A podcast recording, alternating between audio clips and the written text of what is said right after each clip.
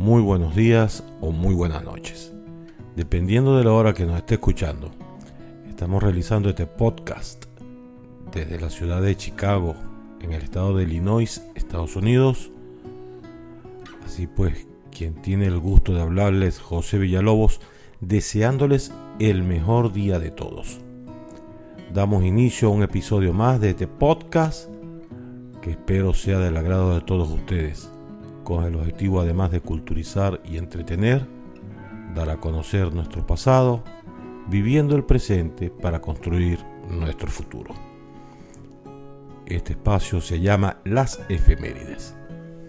Pues bien dicho todo esto, iniciamos las mismas a continuación.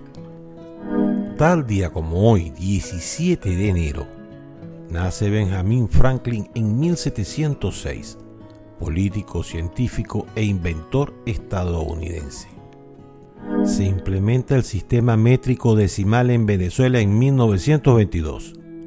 Nace Antonio Ignacio Velasco García en 1929, cardenal venezolano. Se realiza la primera sesión de la historia del Consejo de Seguridad de las Naciones Unidas en Church House, Londres, en 1946 muere Ralph Arnold en 1946, ingeniero geólogo estadounidense. Junto a su equipo de geólogos, realizaron en 1912 un informe decisivo para que las compañías petroleras iniciaran la explotación petrolera en Venezuela. Se le conoce como el hombre que encontró petróleo en Venezuela. En Lima, Perú, se inaugura el canal Televisión Nacional en 1958, hoy conocida como TV Perú. El grupo musical The Beatles lanza en 1969 al mercado la banda sonora de su película Yellow Submarine.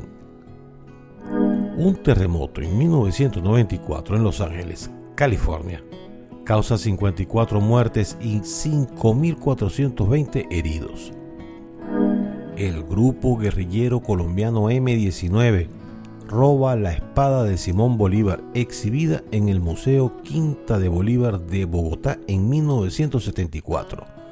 La espada estuvo escondida en diferentes lugares e incluso llegó a manos del narcotraficante Pablo Escobar. El 31 de enero de 1991 es devuelta a las autoridades colombianas como parte del compromiso del M-19 de abandonar las armas.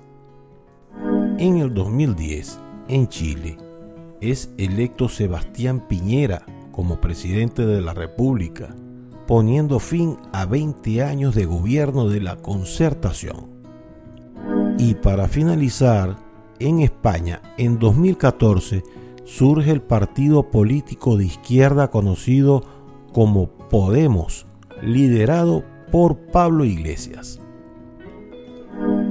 Así hemos concluido por el día de hoy, agradeciendo de antemano los comentarios y críticas para así ir mejorando día a día. Agradezco si pueden visitar mi página web www.pbweb.com y redes sociales para que nos mantengamos en contacto. Bien, Dicho todo esto, quien tuvo el gusto de hablarles José Villalobos, me despido deseándoles el mejor día posible. Hasta luego.